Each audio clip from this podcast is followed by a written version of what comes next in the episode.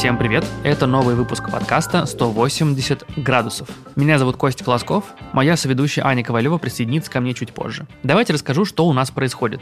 Мы запустили новый цикл интервью в партнерстве с компанией Away. В рамках этого цикла мы беседуем с ребятами, которые построили международную карьеру или глобальные бизнесы. В прошлом выпуске у нас была Аня Булдакова. Она работала продукт-менеджером в Фейсбуке и многих других европейских стартапах а сейчас развивает свой бизнес в Лондоне. Если вы его еще не слушали, то обязательно послушайте, узнаете много нового про профессию продукт-менеджера и про то, как менторство может помочь в построении международной карьеры. А еще в построении международной карьеры может помочь партнер этого выпуска – компания Away – Компания Away помогает специалистам из сферы технологий выйти на международный уровень и найти работу мечты в самых разных глобальных стартапах. Так что если вы работаете в этой сфере, давно задумывались о релокации и поиске работы за рубежом, то переходите на сайт awayglobal.me, заполняйте заявку и присоединяйтесь к комьюнити самых крутых специалистов в сфере тег. Ссылку мы, естественно, оставим в описании к этому выпуску. Ну что, про сезон рассказал, про партнера рассказал. Передаю слово Ане, она расскажет про сегодняшнего героя, которого она записала, пока мы были на каникулах. Так что моего голоса там не будет, но, в общем, без лишних прелюдий передаю слово Ане. И сегодня у меня очень классный собеседник. Это Сергей Шабалин, талант-бренд-лид из компании «Миро».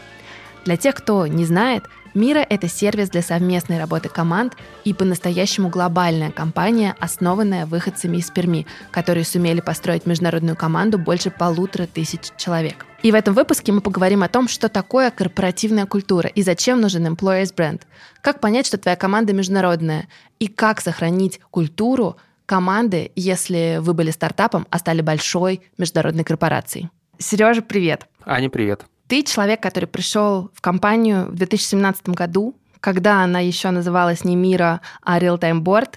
Расскажи, пожалуйста, как компания выглядела тогда и как компания выглядит сейчас. Понимал ли ты, что ты сейчас приходишь в компанию, которая станет единорогом? Тогда я был, по-моему, 80-м сотрудником компании. У нас было, наверное, человек 10 зарубежных сотрудников. Был небольшой офис в Америке и в Амстердаме, где сидело там по 5-6 человек, и все остальные сидели в Перми. Конечно, я ну, начнем с того, что я вообще ничего не знал про компанию Realtem Board. До этого я работал в Москве в интернет-агентстве и немножко от этого устал. Решил поискать что-то новое и через знакомых познакомился с Андреем Хусидом, основателем компании, второй основатель – это Олег Шардин. Как выглядела, выглядела компания тогда? Э, HR-команда, которую мы называем People Team, состояла тогда из трех человек – я был четвертым, по-моему. Все только начиналось, мы сами все создавали, создавали тогда первый анбординг процесс для новичков. Э, я пришел как ивент-менеджер, и моими задачами были проведение мероприятий внутри и снаружи. Мы делали хакатоны внутренние, мы делали внешние небольшие метапы для инженеров пермских, делали большие конференции вместе с продукт-кэмпом, с дизайн-выходными, привозили всех в Пермь, было классно. Вот такие штуки. Сейчас на LinkedIn твоя должность звучит как Talent Brand Lead. Что это такое и чем ты занимаешься сейчас? Как твоя работа трансформировалась со временем? По сути, я занимаюсь HR-брендом, если просто говорить. Сначала я занимался им с фокусом на тех-бренд, просто потому что инженеров мы всегда нанимали больше всех остальных в пропорции, потому что мы, ну, IT-компания, нам нужно много инженеров. И Сейчас все это немного трансформировалось, и мы э, занимаемся брендом в целом и брендом в целом в глобальном э, масштабе на все 12 офисов, которые у нас сейчас есть. Под брендом я имею в виду HR-бренд, не продуктовый бренд. У меня такой, может быть, немного обывательский вопрос, но в любом случае он есть. Когда ты говоришь, я занимаюсь HR-брендом, я резонно задаю себе вопрос, а зачем вообще таким заниматься в IT-компаниях, потому что сейчас кажется, что все хотят работать в IT. Это модно, это понятно, там зарабатывают деньги, там еще и релацироваться можно. А зачем это вообще делают компании, почему они вкладывают в собственный HR-бренд? Надо пояснить, что у меня нет специального образования. То есть все, что я сейчас буду говорить, это просто опыт, никакой теории он не подкреплен, э, наверное, к сожалению. Да, очевидно, что многие сейчас хотят войти, но внутри IT очень много компаний, очень много крупных компаний, очень много классных продуктов, очень много стартапов или больших компаний, и конкуренция сумасшедшая, особенно за инженеров. Но на самом деле не только дизайнеры, продукт-менеджеры, все остальные ребята, за них тоже идет большая конкуренция, особенно на глобальном рынке, особенно в таких странах или хабах, как Амстердам, например, где очень много либо штаб-квартир крупных компаний, либо каких-то co-headquarters, как и у нас, например, э, или там в Берлине тоже гигантские IT-хабы. Вот, и понятно, что нам надо как-то на этом фоне выделяться, если мы хотим дальше нанимать сильных ребят, а у нас нет вообще позиций джунов, например, мы нанимаем только middle плюс, в основном сеньоров и прочих э, ребят, поэтому, да, у них там гигантское количество предложений, офферов на руках, и надо сделать так, чтобы они захотели именно к нам. Собственно, HR-бренд как раз занимается такими вещами, как нам рассказать о себе как о компании, ну, естественно, правду, не приукрашивая, но так, чтобы мы выделялись на фоне других компаний, и люди захотели к нам идти, то есть мы как-то мэтчились, совпадали с их ожиданиями. Нам немножко повезло, ну, не только нам, а вообще любой продуктовой компании, особенно с одним брендом, с одним продуктом, потому что, э, например, Мира продуктовый бренд помогает э, HR-бренду, и HR-бренд помогает продуктовому бренду. Условно, нам не надо многим продуктам и дизайнерам рассказывать о том, какой классный продукт мира, потому что большинство из них пользуются мира как обычным рабочим инструментом. Но там еще много подводных камней. Например, когда мы запускали европейские офисы, и нам надо было нанимать туда инженеров, потому что долгое время у нас был продуктовый, ой, не продуктовый, а инженерный, ну, офис продуктовой разработки только один в Перми, потом появился Берлин и Амстердам. Соответственно, вот мы выходим на рынок, нам надо как-то нанимать там инженеров, инженеры в большинстве своем, особенно в то время, несколько лет назад, про мир вообще не знали. Первое, потому что они им не пользовались как продуктом, второе, потому что они даже не знали, что есть такой продукт, и там нужны инженеры. Нам надо как-то про них рассказывать, про им, про нас рассказывать. Вот такие задачи и перед нами стоят такого формата. Перед нашим подкастом я читала твой такой старый блог, в котором ты а, пишешь а, о разных активностях, которые вы в компании проводили, и в том числе о международном конкурсе, в котором у вас разработчиков, если я не ошибаюсь, в котором у вас был призовой фонд, и тебе тогда казалось, что деньги должны привлечь людей, а оказалось, что их привлекают интересные задачи и возможность там создавать фичи, которые на самом деле влияют на жизнь людей. Вот, исходя из твоего опыта, что ты понял про вот эту толпу разработчиков, про толпу tech people, чего на самом деле хотят они, да, и как можно привлечь в свою компанию классные, талантливые кадры? Нет, конечно, серебряной пули. И я вообще не сторонник таких историй, что чего хотят разработчики. Там, ну, как бы разработчики это люди разные, они разные хотят. Так же, как нет какой-то касты HR или касты э, customer support, это просто люди и у них у всех разные запросы. Можно как-то их группировать, но там тоже огромное количество этих групп. Мы недавно запустили такую штуку, мы сейчас прописываем талант персонас, так называемые. Условно берем, например, роль бэкэнд-инженера внутри компании мира и описываем на основе опыта нанимающих менеджеров, кандидатов и бэкэнд-инженеров у нас и внешних, э, описываем то, что важно для людей в этой роли внутри компании, какие задачи им интересно решать, бла-бла-бла, вот это все. И грубо говоря, очень грубо говоря, э, как людей можно разделить на мужчин и женщин, так и в целом сотрудников компании можно э, разделить на ну, вот эти Э, дуеров и ченджеров, или как их еще по-другому как-то называют. Короче, люди, которым больше нравятся какие-то процессные, э, условно спокойные вещи делать, когда уже там сделано 90%, и надо последние 10 допинать, и это обычно самое сложное. И противовесом есть люди, которым интересно запускать что-то новое, где вообще полный хаос, бардак, и надо с нуля до единицы прийти. Вот в целом, если так, то можно сказать, что вот есть две таких больших группы людей, и к ним нужно по-разному подходить. Для них интересны разные задачи, они обращают внимание на разные месседжи, на разные сообщения, для них надо делать разные мероприятия и так далее. А можно пример? Мы разрабатываем Сейчас тестируем, точнее, наши EVP, Employee Value Proposition, э, ценностное предложение работодателя да, для сотрудников. Условно говоря, это ценности компании, которые ну, ну находят отклик у нужных людей, которые нам интересны. И у нас там есть четыре корзины. Есть две для тех, кому интереснее делать какие-то процессные вещи, то, что уже запущено, его это нужно оптимизировать. А есть две про тех, кто, кому важно что-то запускать с нуля. Например, э, культура стартапа – когда мы... Раньше мы говорили, что мы стартап, ну и мы и, и были, собственно. Культура стартапа привлекает э, в большинстве своем людей, которым интересно запускать что-то новое. Они абсолютно спокойно относятся к тому, что они придут в компанию, где многие процессы будут не будут работать, где много хаоса, но зато и много свободы, ты можешь пойти и взять что-то, что не работает, и сделать это, ни с кем не согласовывая или пройдя очень короткий путь согласований. Вот эта культура стартапа, она привлекает одних людей. И там разработчиков, например, которым нравится что-то делать с нуля, пилить. Другая история про условный enterprise, когда у тебя 10 тысяч человек в компании, и большинство процессов уже конечно, работают. Ты знаешь, что ты придешь, у тебя будет уже на, на столе стоять ноутбук, где установлены все программы, тебе на ту кнопочку нажать, все заработает. Ты можешь сразу включаться в работу. Но ты понимаешь также, что в этой культуре сделать что-то с нуля будет очень сложно, э, долго, дорого и так далее. Вот э, Мира сейчас это что-то среднее, потому что мы еще не стали большой корпорацией, но мы уже немного ушли из точки стартапа, потому что у нас полторы тысячи человек, и ну, определенно, что полторы тысячи человек не могут работать так же, как работают 20 человек э, на ранней заре компании. Вот. Поэтому ну, у нас такая сейчас история, что мы привлекаем одновременно и тех, кому интересно делать что-то новое, и кто готов к, там, к творческому бардаку в определенных зонах – и с другой стороны привлекаем тех, кто уже готов прийти на то, что работает стабильно, где все прописано, и они там дальше поддерживают это или допиливают небольшие кусочки. У вас очень интересный кейс компании, которая, во-первых, да, была стартапом, а во-вторых, в какой-то момент стала, ну, по-настоящему международным стартапом и уже международной компанией тоже еще один, знаешь, так как, как говорится, вопрос от наших слушателей. В какой момент компанию вообще можно считать международной?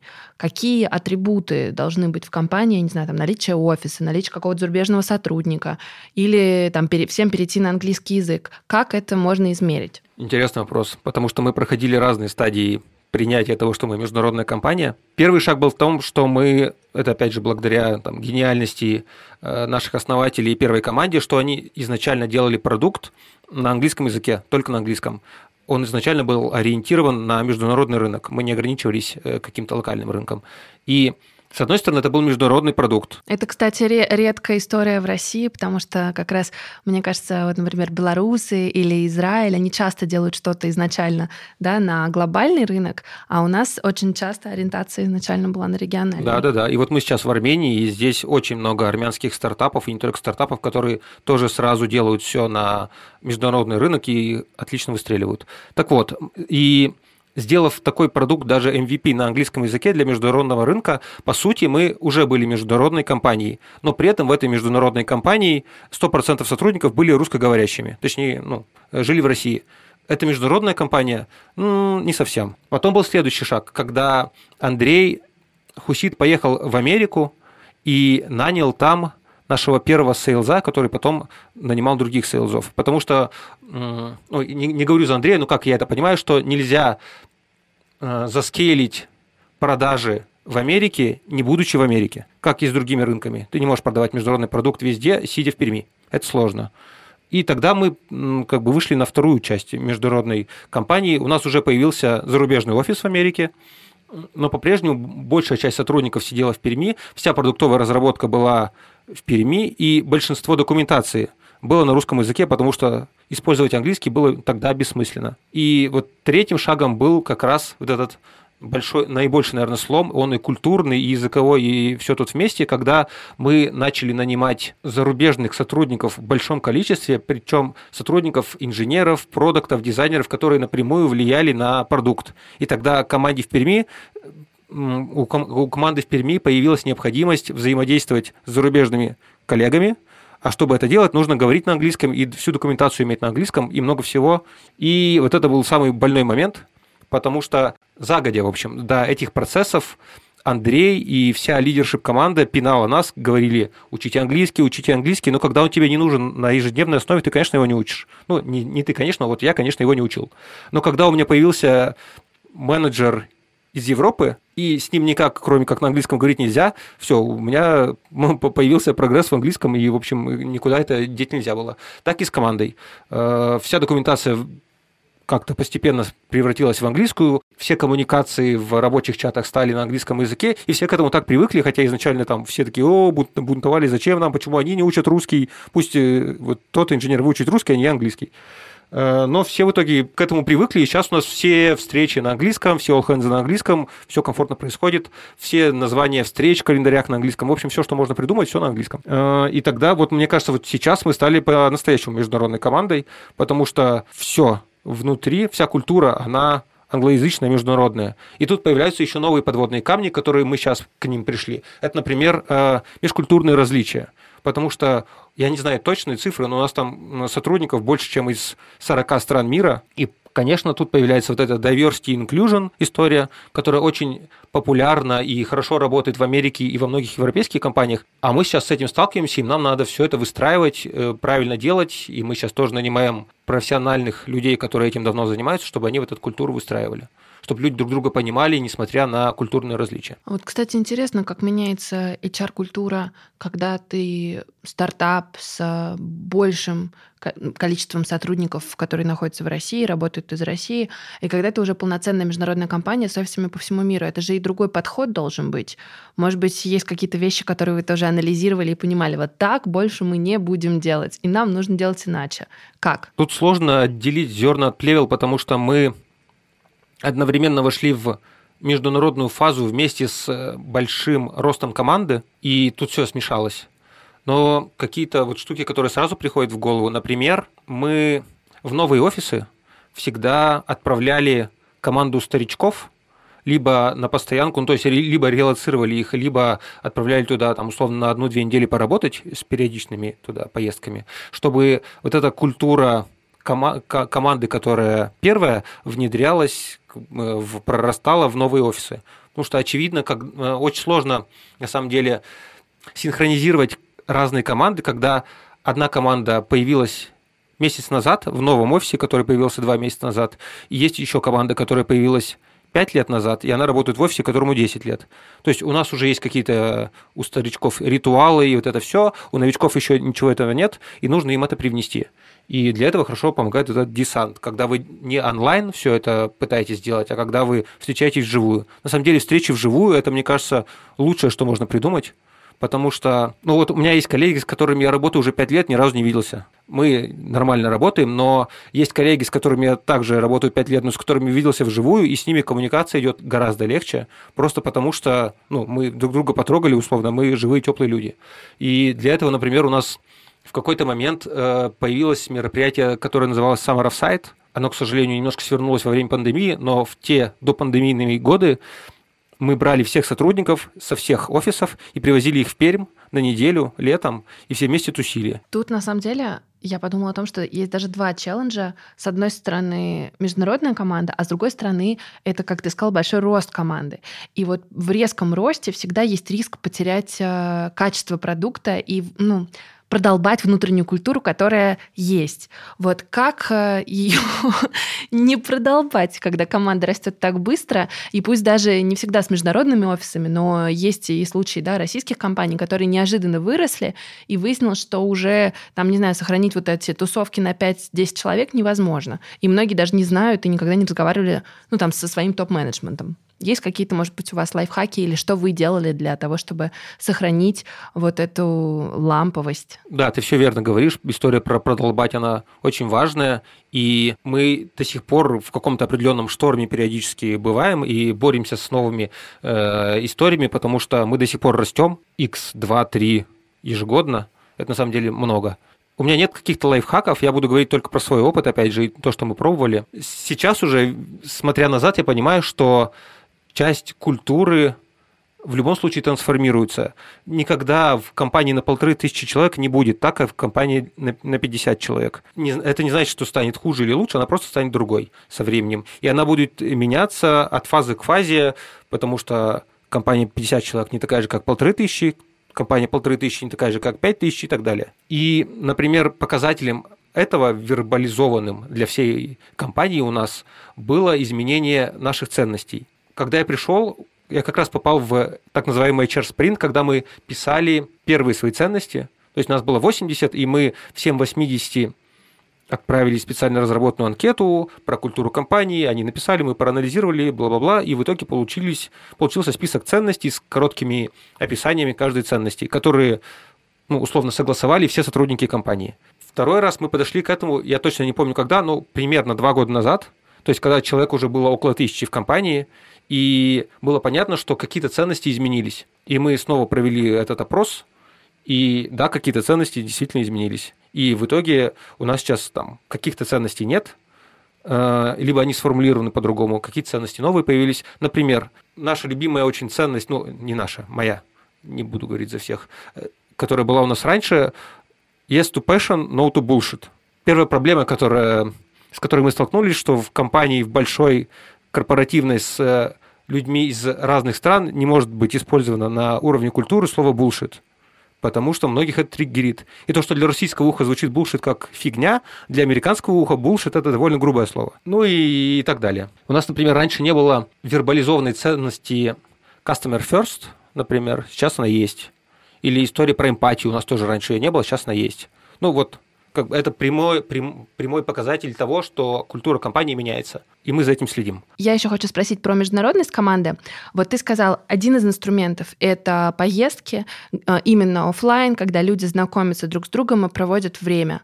Какие еще, может быть, есть инструменты того, чтобы ну, сплотить международную команду и сделать ее по-настоящему вот глобальной? Очевидно, что это мероприятие и какие-то ритуалы. Все, что так или иначе повторяется, входит в привычку и, как сказать, сплочает коллектив, ну, э, мне так кажется. Поэтому у нас довольно много регулярных мероприятий для разного количества групп, для команд, для дивизионов, для всей команды, э, для всей компании. У нас всегда в конце каждого квартала есть э, quarterly all hands, на который собирается вся команда, в смысле все, все сотрудники компании, и на этой встрече лидершип команда презентует результаты нашей работы, рассказывают там, сколько денег мы условно заработали, сколько клиентов у нас стало, э, показывают какие-то результаты работы там, people team, инжиниринг команды и так далее.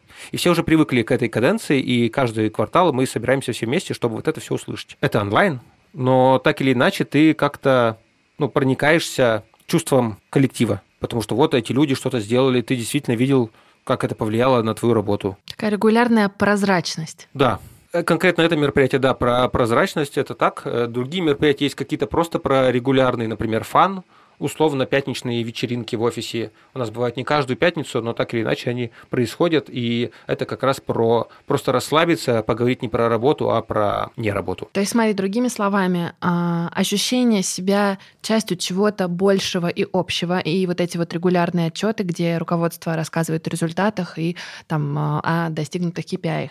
Ритуалы, какие-то общие и очень часто неформальные встречи, где люди могут пообщаться не про работу, и возможность максимально перезнакомить и желательно вживую всех между собой и желательно в каком-то не таком привычном для них контексте. Да, да, да. Так? так? Наверное, очевидная вещь, но вот такие истории онлайн и офлайн, они абсолютно по-разному работают, потому что, я имею в виду перезнакомить всех, потому что для, например, меня, я знаю, что для многих моих коллег э, русских было большим стрессом вот эти breakout-румы в Zoom онлайн, когда ты оказываешься внезапно перед человеком, который из Америки, из э, Англии, хоть откуда, он говорит на английском, ты плохо говоришь на английском, ты не понимаешь половину из того, что он сказал, ты стрессуешь, и, короче, у вас получается не общение, а у тебя как будто урок по английскому в Skyeng выходит и человек не получает удовольствия, ты не получаешь удовольствия, встреча прошла бессмысленно.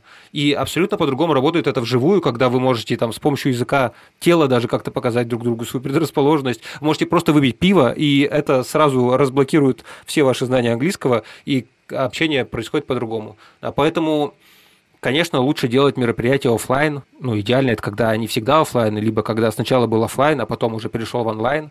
Но когда мы все там вышли в пандемию и в смысле вернулись домой э, из офиса и у нас началось много онлайн-общения, там, конечно, качество вот этого всего э, подупало. Я читала, что у вас была э, такая поездка в российские компании, которые вам были интересны.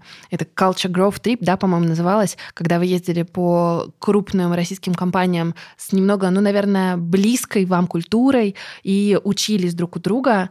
Планируете ли вы такую штуку делать за рубежом? Есть, может быть, такие амбиции, планы? И может ли это помочь как-то компании, знаешь, застолбить свое место на глобальной арене? Ну, такое делают э, наши коллеги периодически. Они это уже не называют Culture Growth Trip просто потому, что для них это просто рабочая поездка. Условно, когда наша лидершип команда, например, летит в Америку, и у них там стратегическая сессия, то я знаю, что они ходят к, в другие компании, крупные, близкие нам по э, бизнес-области или нет, и общаются, перенимают друг у друга опыт, это обычная практика. Ну и на самом деле никто никогда не мешает тебе просто пойти и познакомиться и узнать, как э, ком- команда по соседству работает. Например, мы сейчас в Армении, и здесь очень много классных армянских стартапов, и мы с некоторыми уже знакомимся, там, например, ребята из PixArt классные. У меня такое было. Когда мы еще не были когда у нас не было еще 35 миллионов пользователей, а было несколько миллионов, и мы сидели в Перми, и я такой думал всегда про себя, вот типа, кто я такой? Какой-то Сережа из Перми, не пойми кто. А вот тут сидят, сидят ребята, у них уже 40 миллионов пользователей, у них там 4 офиса или 40, и зачем я им буду писать? Но когда ты с ними э, как-то случайно созваниваешься и общаешься, оказывается, что у вас на самом деле одни и те же боли, проблемы, сложности, решения, вы проходите один и тот же путь, они могут, возможно, ушли уже чуть дальше, чем ты, но э, у вас очень много точек совпадений, и они обычные люди. И ты к этому привыкаешь, и в какой-то момент я перестал стесняться просить помощи или чего-то там еще у коллег из других компаний, даже тех, которых я не знаю. И это, на самом деле, очень сильно помогает проводить мероприятия. Потому что ты просто берешь человеку из интересной компании, пишешь, привет, чувак, я оттуда-то, мы хотим сделать мероприятие, хочешь с нами, давай пообщаемся. Кто-то говорит нет, кто-то говорит да, но в целом никакого негатива не происходит. Вот, поэтому это на самом деле просто обычное человеческое общение и любопытство а не какие-то специальные активности в, компании. Я знаю, что в мире довольно много разных активностей, которые, ну, не сразу э, кажутся, может быть, очевидными, в том числе группы по там э, разным религиозным признакам. Можешь про это больше рассказать? И главное, зачем вы это делаете? Потому что кажется, что э, работа и жизнь да, для многих это разные вещи. А вот вы в мире постоянно организуете возможности для людей как бы проводить с коллегами больше качественного времени. Почему это важно? Конечно, когда мы были маленьким российским стартапом, никто ничего о таком не думал. Э, когда мы стали большой международной командой, появилась такая потребность, потому что, во-первых, для многих европейских и американских и азиатских ребят это важно, и они уже на первых интервью спрашивают про это. То есть для них это в порядке вещей. Они, например, могут спросить, а сколько у вас э, процентное соотношение мужчин и женщин инженеров? В России мы привыкли, что мужчин э, значительно больше, чем девушек. Э, многие с этим смирились. В Европе это не так. Там сейчас уже картина меняется, и там важно, чтобы у вас сохранялся вот этот баланс, чтобы было условно 50% мужчин и 50% женщин. И об этом люди спрашивают на интервью. Для меня это странно, а для них нет. Для них это в порядке вещей, и это классно. И это вот одна из тех историй про HR-бренд, что нам надо соответствовать таким вызовам, и для этого мы как раз и внедряем разные активности. Плюс э, многие, опять же, зарубежные коллеги сами инициируют такие штуки. Они сами запускают там, например, у нас есть Мира Asian Community. Они сами запускают это, они там празднуют свои э, азиатские какие-то праздники, ритуалы и прочее, прочее, вовлекают в это не азиатов, потому что там, их коллегам интересно узнать, почему у них вот так, а у них не так. Ну и какая-то движуха происходит. На самом деле это же просто обычное человеческое общение. Просто когда вас полторы тысячи и вы онлайн, то его довольно сложно просто так застапить. Ты не можешь подойти к любому человеку в чате онлайн и сказать, пойдем чай попьем. А, а так вы, у вас появляется больше точек соприкосновения. История про работу и жизнь Наверное, это во многом следствие того, что мы много работаем. Когда ты много работаешь, тебе нужно это время проводить качественно, потому что это какая-то большая часть дня. Если ты будешь большую часть дня каждый день проводить некачественно, то ты большую часть своей жизни так проведешь. Вот. Поэтому все вот эти группы, а, активности и прочее, они повышают просто качество нашей жизни. Еще я знаю, что у вас есть а, мероприятия, на которых вы регулярно рассказываете об успехах, и есть отдельно о провалах. Это вообще довольно такая популярная история в разных компаниях, но давай, может быть, твои там инсайты, что ты понял, почему это вообще имеет значение, почему вы продолжаете это делать, если продолжаете? Давно не было. Но да, у нас есть Friday Wins и у нас есть э, Fails Night. Friday Wins появился просто потому, что количество команд увеличилось, количество результатов, которые они делают, тоже увеличилось, и надо было как-то синхронизироваться всем, чтобы все знали, что происходит. Писать дайджест не так интересно, как э, вживую посмотреть, что ребята рассказывают о том, что они сделали. Ну и плюс самим командам тоже важно э, уметь, раска- уметь делиться своими результатами. Это просто важное умение, не у всех из нас оно есть, рассказывать о том, что у меня получилось. Мы обычно этого стесняемся. А, история про fail знает, это тоже, мне кажется, довольно очевидная потребность человека иногда после того, как он уже пережил какую-то травму, и может отнестись к ней с юмором, рассказать об этом с юмором другим, просто чтобы вместе посмеяться и тем самым еще более, более спокойно к этому отнестись, к э, травмирующему опыту своему. Вот. Ну и плюс это помогает э, смотреть, видеть в своих коллегах э, людей.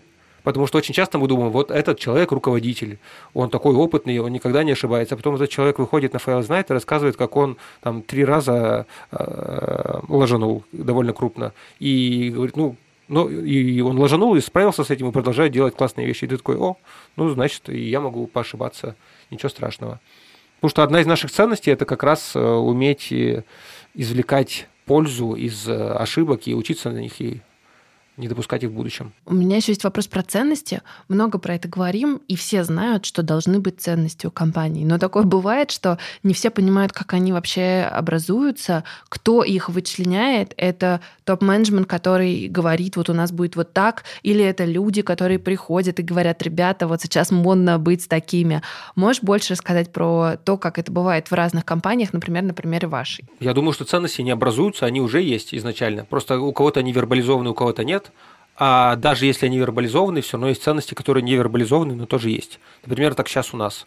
То есть есть ценности корпоративные, но очевидно, что внутри каждого офиса, а, внутри каждого комьюнити есть еще какие-то истории, которые могут не мэчиться с этими ценностями. Главное, чтобы не шли с ними в разрез. Вообще, по большому счету, ценности – это то, как мы принимаем решения. Почему мы принимаем какие-то решения на уровне всей компании. То есть, условно, мы открываем Э, новый офис и нанимаем туда людей, в том числе потому, что это согласуется с какими-то нашими ценностями. А если это с ними не согласуется, значит, мы не открываем этот офис и нанимаем людей. Или мы там не сотрудничаем с этим клиентом, или не делаем такую фичу, или увольняем этого человека, а этого нанимаем. Вот. То есть это про принятие решений на самом деле. Ну и естественно, что нельзя все описать. Все, всегда будут какие-то подводные течения. Про то, как мы их принимали, Э, я уже рассказывал, что да, мы делали первый шаг, первый подход к снаряду, когда нас было 70, и мы опросили всех и провели там мета-анализ, и на основе этого сделали первую версию наших ценностей. После этого, если честно, я не помню, как выглядел процесс когда мы переписывали наши ценности, там тоже был какой-то опрос, просто менее, менее глубокий. Там, по-моему, какая-то условно лидершип команды собралась, написала новый вариант, показала его всем, все накидали фидбэк, сделали несколько итераций, и после этого сказали, вот теперь это наши ценности. Мы эти ценности включаем во все этапы жизни сотрудника, в том числе у нас есть отдельная ценностная у нас есть скоркард после каждого собеседования, который заполняют э, люди, которые участвовали в интервью, и там есть отдельная сек- секция про соответствие нашим ценностям или нет. Есть специальные вопросы, которые надо задавать, чтобы понимать, человек соответствует или нет. Есть целые тренинги, которые рекрутеры проводят для нанимающих менеджеров, как эти вопросы задавать, как смотреть. Вот это все. Э, из того, что ты сказал, я для себя услышала две прикольных вещи. Первое это то, что у многих есть ценности, но просто они не проговорены, они не написаны на бумаге, иногда нужно просто сесть и сделать это. И второе то, что это не как будто бы решение сверху, а это коллективное творчество. Потому что то, о чем ты говорил, что сотрудники тоже да, сверяли, они говорили, это им отзывается, или нет. То есть ценности это, наверное, не только про там что-то навязанное сверху, а это то, что прорастает еще и снизу тоже. Ну, мне хочется в это верить. Опять же, у меня искаженный э, взгляд, потому что я давно в компании и видел ее маленькую, и там все было по-другому. Опять же, люди, которые приходят сейчас, скорее всего, ну, они не участвовали в создании этих ценностей, для них это просто то, что им сказали, вот это твои ценности. И они их соотносят с собой и понимают, хотят они работать в компании с такими ценностями или нет. Э, это же как у ну, как у меня, например, как у любого человека, есть какие-то ценности, они вербализованы или нет, но ты так или иначе всегда ими руководствуешься. Ты там идешь и видишь на улице э, бумажку, ты ее подбираешь или нет, чтобы выбросить в мусорку. Это тоже ты так поступаешь, потому что это как-то согласуется с какой-то из твоих ценностей. Да, но как люди узнают о том, какими ценностями ты руководствуешься, если ты не написал это, не сообщил им об этом, говоря, да, в, на примере компании? Ну, да-да, это про то, что надо вербализовать. И да, у нас есть целые тренинги, например, для новичков, где рассказывают о том, какие у нас ценности, почему они такие, как они появились, что это значит, показывают на ролевых моделях, что это, как это проявляется в повседневной работе. У нас даже есть Мира Culture Чемпион, такая история, которая проводится, по-моему, раз в полгода, где любой сотрудник компании может выдвинуть на эту номинацию любого другого сотрудника компании, объяснив, э, почему он его выдвигает и как э, этот человек соответствует какой-то конкретной ценности, которая у нас есть. И потом люди голосуют, и появля... получается огромное количество вот разных ребят, которые реальными поступками рабочими доказали, что они вот, например, там ну, соответствуют этой ценности. И им вручают такие маленькие значки, которые есть только у мира калчи чемпионов и они их э, носят с гордостью. А, мы говорили о системе мероприятиях. Есть внутренние, большое количество мероприятий, есть внешние какие-то штуки, которые вы делаете.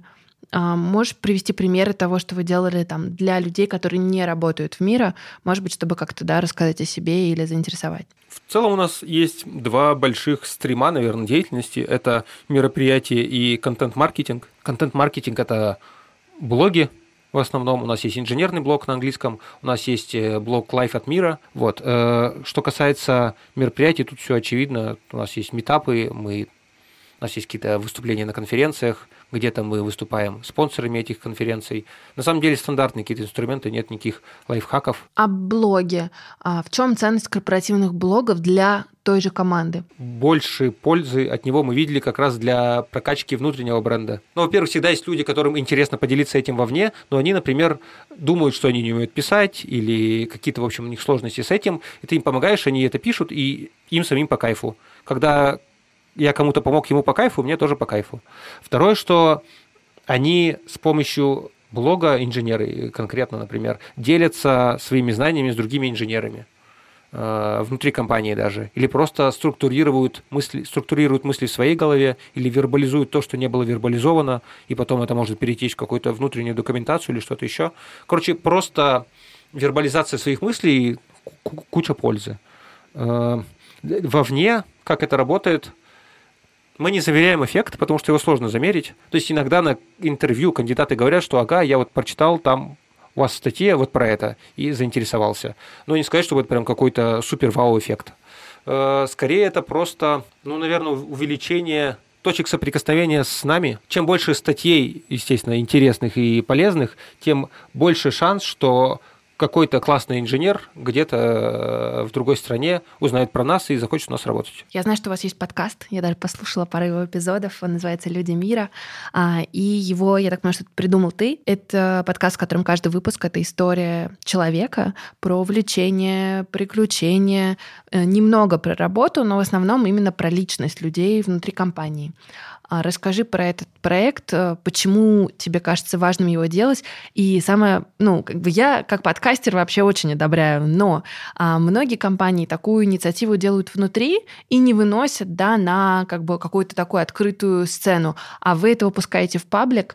А, почему, почему вам это важно? Этот проект временно на паузе, а может и не временно. То есть сейчас мы его не делаем. Он появился просто потому, что мне было интересно пообщаться с людьми. Мы записали первый эпизод, когда только-только чуть-чуть снизились, э, снизился уровень заболеваемости ковидом, и можно было, стало можно приходить иногда в офис, и вот это была такая возможность наконец-то поговорить с живым человеком, пообщаться на любые темы, и мы стали общаться. Тут надо понимать, что он только на русском языке, то есть это не глобальный HR-бренд, но вообще не было э, идеи как-то качать бренд с помощью этого подкаста, поэтому не так, ну точнее, я совсем не боялся публиковать это сразу вовне.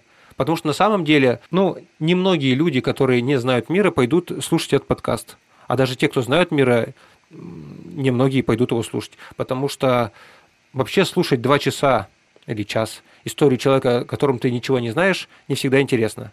Поэтому очевидно, что ядро пользователей основное – это сотрудники, их семьи или, например, кандидаты, или те, кто да, да, друзья или те, кто только что пришел, и им интересно там про своего тимлида послушать.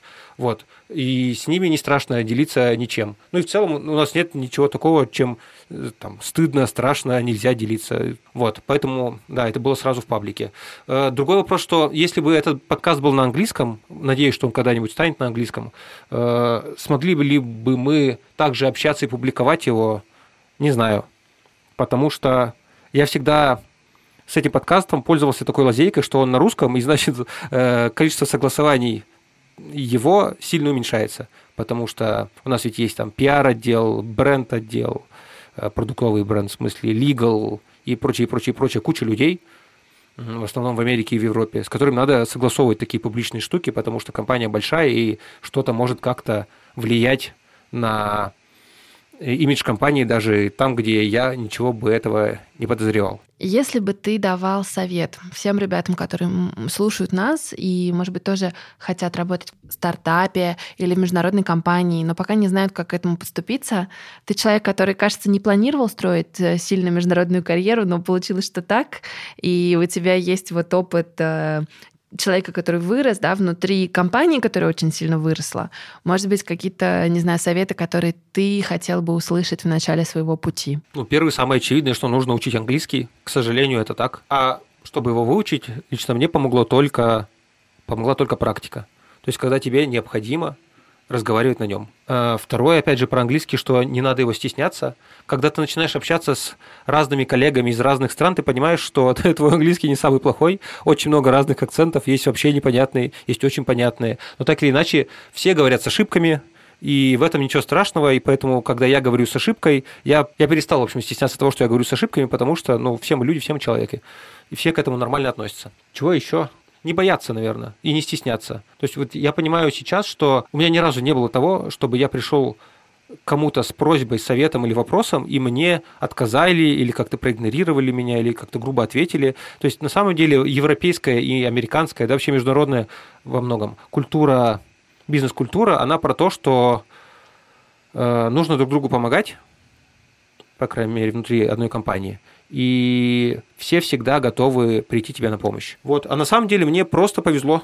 То есть я, ну, я не считаю, что у меня какая-то сильная международная карьера, и смог ли я сейчас бы устроиться в мира на эту позицию, сильно сомневаюсь если бы вот сейчас проходило собеседование. Просто я оказался в нужное время в нужном месте, и не покинул его раньше нужного и таким образом вырос вместе с компанией. Это на самом деле удача больше, чем какой-то супер талант. А, еще, наверное, какая-то важная история про то, что она на самом деле к английскому, что очень много зависит от твоего умения общаться. А, не только устно, но и письменно, правильно доносить свои мысли.